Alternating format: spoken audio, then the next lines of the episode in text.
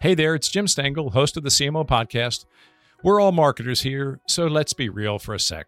We all know that your website shouldn't be a static asset. It should be a dynamic part of your strategy to build your brand and drive conversions. That's marketing 101. But 54% of marketing leaders say web updates take too long. That's over half of you listening right now. And that's where Webflow comes in. Their visual first platform allows you to build, launch, and optimize web pages fast. That means you can set ambitious marketing goals and your site can rise to that challenge. Learn why teams like Dropbox, IDEO, and Orange Theory all trust Webflow to achieve their most ambitious goals today at webflow.com. Want to drive greater success in social commerce? With Deloitte's latest creator economy research, you can. After surveying over 500 creators and 500 brands, our insights are helping CMOs and marketing teams harness the power of content creators. And not only that, but how to do it well. See for yourself by visiting cmo.deloitte.com today. This episode of the CMO podcast is part of our Leadership During Crisis series. For these short episodes, I am inviting back previous guests to see how they are leading during the pandemic, how they are addressing new challenges, and how they are providing for their consumers, their employees, and the public during these unprecedented times. My guest today on Leadership During Crisis is Michelle Harmon Madsen, the CMO of AccuWeather, which is a super interesting company. The really cool thing we talk about in this episode is how Michelle starts up in a new company during COVID 19. So, how do you enter from the outside at a senior position into a new company during this pandemic? Michelle tells you how. This is my conversation with Michelle Harmon Madsen.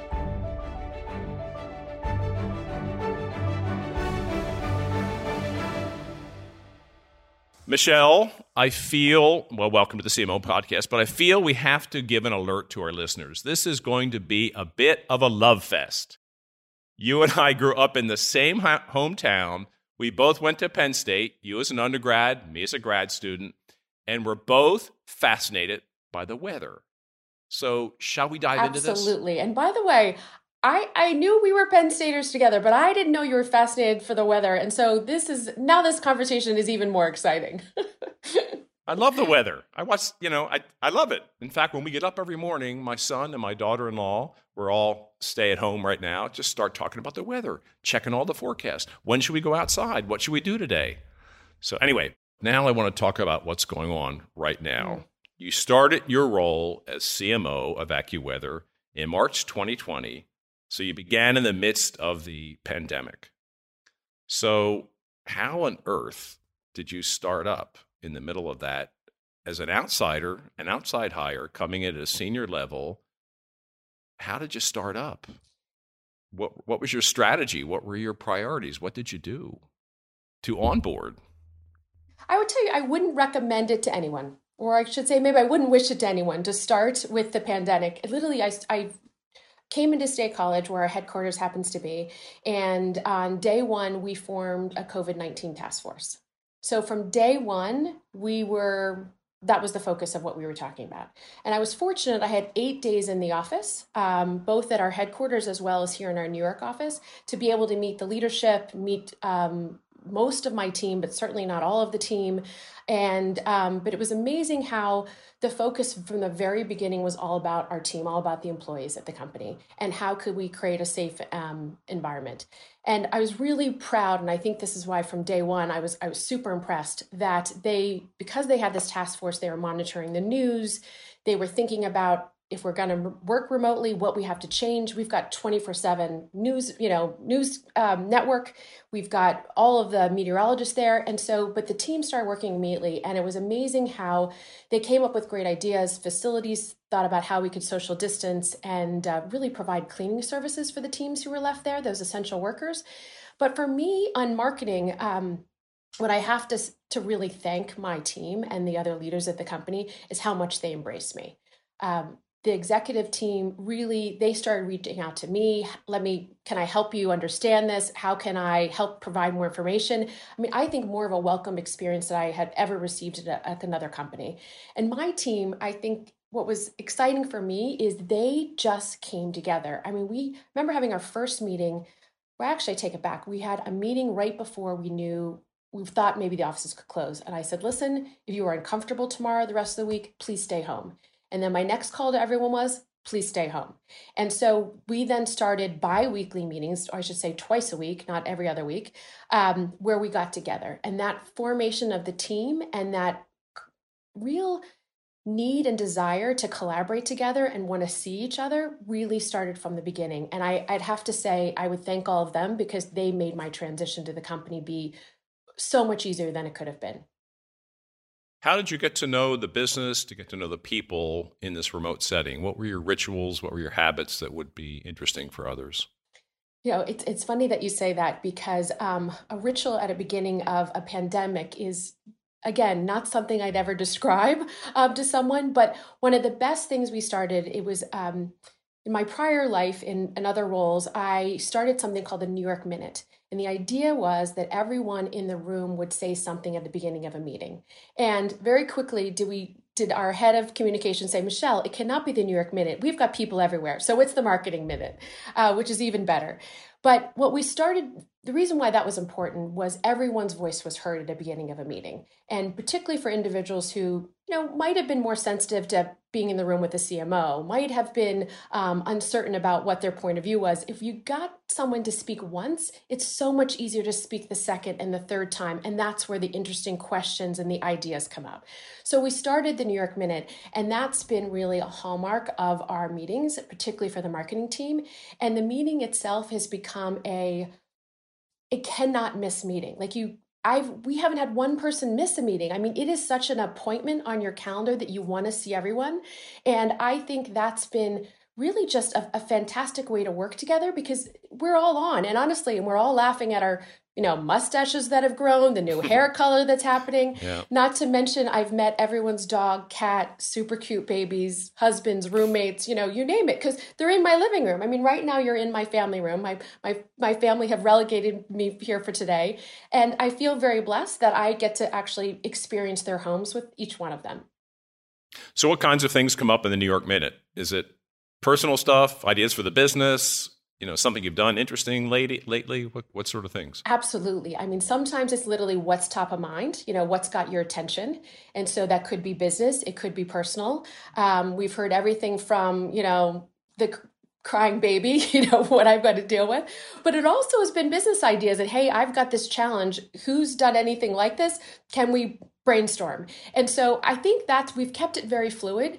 But I will tell you, one of the favorite mornings, um, we actually did a pajama breakfast was our theme and so everyone came in their pajamas which is certainly a an interesting team building uh, you know exercise and the topic of the day was are you a coffee drinker or tea drinker and uh, which was pretty evenly split but we also had one soda drinker in the crowd very good so listen besides the obvious changes you know, in the pandemic, like we're working remote, we're communicating via Zoom and other things. You know, how has life changed at AccuWeather? Is, is weather forecasting, you know, your business, is it more or less important now during the pandemic? I mean, how have your customers and your consumers' needs changed? Are they more involved in the weather less involved? Are they looking for different things? So tell us a bit about that. No, I think I think the audience and our, our users and our clients both, because we of course have um, millions of, of users who come and use all of our digital products or newspaper or radio, um, and of course the network. But we also have a lot of the B two B clients. But one of the interesting things I'm have been watching is really some of the content that consumers are engaging with and and how that's changed. And yes they are absolutely coming from the daily forecast. So knowing that your family is waking up in the morning jim and they're saying you know what's the weather today? We're absolutely seeing that. And we typically see people going back um, a minimum of three times a day but it's amazing how they're still in touch. And i think part of that is because people well a if they've got a moment they want to try to get outside um, so i think there's some moments of that particularly if you've got kids at home to how can you get them outside for a few minutes? But we're also seeing some really interesting trends. So one of the articles that has just um, gone gangbusters. I mean, we've done things around COVID nineteen, and of course, initially that was that really was impactful because people were concerned, and we were certainly hoping that the weather and sun may impact the the actual um, pandemic. Mm-hmm. But now it's really about we had a meteor shower this past week in the US, and it was amazing seeing people want to know when it was hitting or the best times to go to go out and watch. We also have seen beautiful, gorgeous skylines with air quality that's coming back around the world. And so we're seeing huge engagement with people wanting to know about that.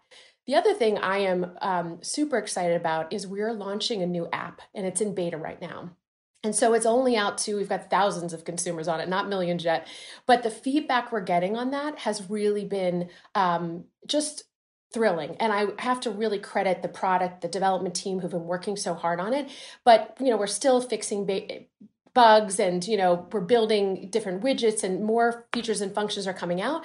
But the engagement and the feedback we're getting it's amazing. Much more i'd say a dedicated audience. And i don't know if it's just because they are weather fans and um, you know loving the weather or is it just because part of what's happening? But we're really thrilled with where it's going. So i'll be, be excited for that launch this year so you're launching or you're learning about this new product in these pandemic times, which is interesting. Can you say any more about it? What the insight is behind the product? I mean, can you share it, or you rather not right now? No, I can share a little bit for you. I mean, I think the big change for us is, you know, we wanted to make the product be. Um, you know, we probably, I, I don't know how many years ago we actually had developed the, the app that we have currently, but it's been several years and there's a lot more we wanted to be doing with it. So there's a lot more underlying technology we wanted to change and enhance.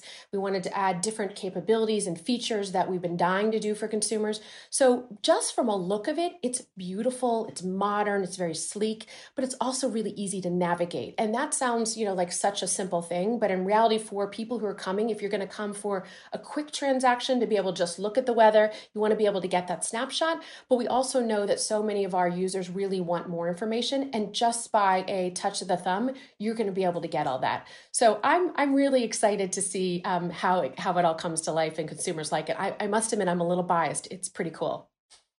Can't wait. We've all been there. You spend millions of dollars each year driving traffic to your company's website, and then the results come in and they're just not what you hoped. On top of that, 81% of marketing leaders say website ownership is a challenge. So, what do you do? Well, you switch to Webflow. Let me tell you why. Webflow's visual first platform empowers your team to own your company's most valuable dynamic marketing asset, your website. From launching a new site to optimizing for SEO and conversions, Webflow gives you the tools you need to drive business growth fast. Unlock your website's full potential when you build, manage, and host with Webflow. Get started today at webflow.com. Now, listen, I want to switch to your role mm-hmm. as CMO at, at AccuWeather. You know, your company had a CMO previously, then eliminated the role, and now brought you back in and brought the role back with you. And this is a really interesting area because, of course, lots of the industry is talking about the evolution of the CMO role. Some companies are getting rid of it, some are broadening it, changing the scope. So I'd like you to talk about why did AccuWeather decide they wanted to reinstate the role, and why did you say yes to that role? that that's a really good question. Um, no, I you know it's interesting when I came in and was talking to our CEO and founder Joel Myers, as well as our president. Fact, um, my discussion with our president was probably one of the last ones I had. We'd, we'd had many conversations, but one of the last meetings I had with him, um, Steve Smith said to me, Michelle, I really want to see a CMO who will partner with the executive team to drive in innovation. And what struck me about that is he didn't want the CMO to be the only one driving the innovation he didn't want it to be help me drive innovation it was partner with me. And it was about that team and that energy and that continuous improvement that really struck a chord with me. And so i was really taken aback by his comments and that was i'd say one of the key pieces of why one of the reasons why i wanted to move forward. The other thing i can tell you is i um, my daughter who's in high school I said to her as I was having conversations, and we were getting near the end, and um, and I said to her, you know, Julia, you know, I'm thinking about taking this job at AccuWeather to be the CMO.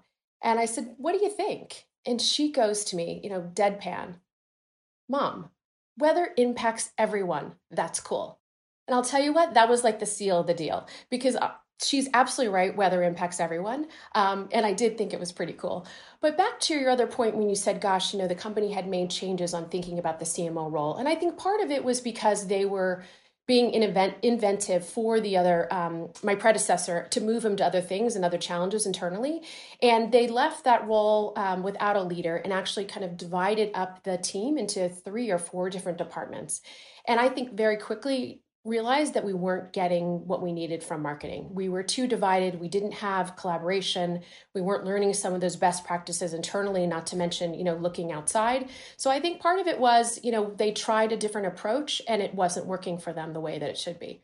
I will also tell you if you ever meet Joel, Jim, if you're back at Penn State, because he is a very proud Penn Stater as well, um, he would say he's part marketer. Now I would say he's part meteorologist or 100% meteorologist. but what I love is is that he's really um, invested in, in marketing and he really wants it to be at a seat at the table and be part of the business discussion. So that was really exciting for me. Now your remit is to partner in innovation. What what else is your job?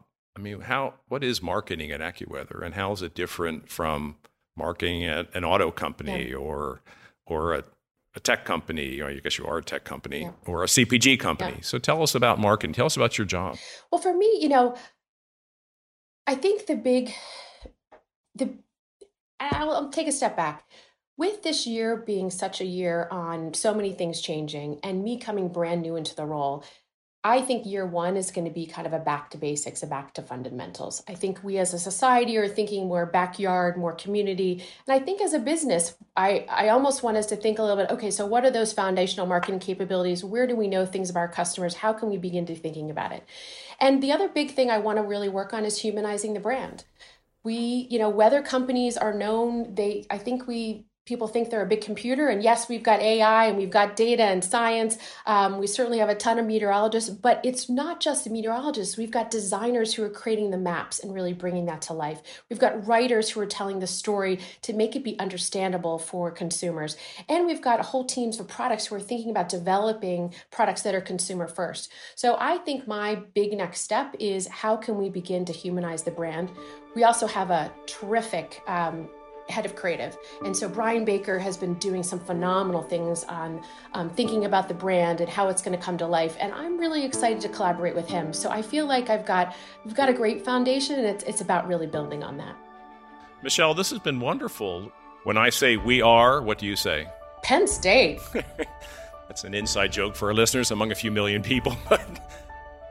that was my conversation with Michelle Harmon Madsen by the way, just a few nights ago, I had a virtual Penn State Creamery ice cream with Michelle and her husband. They're doing super well, the job's going well, and she's all over the weather, and we are thankful for that. That's it for this episode of our Leadership During Crisis series. We hope you enjoyed this follow up episode and found value and insight into how these leaders and brands are operating during this pandemic.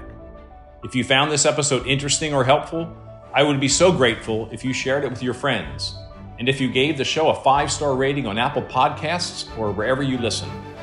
Subscribe to the show and get notified every time we publish a new episode. The CMO Podcast is a Gallery Media Group original production.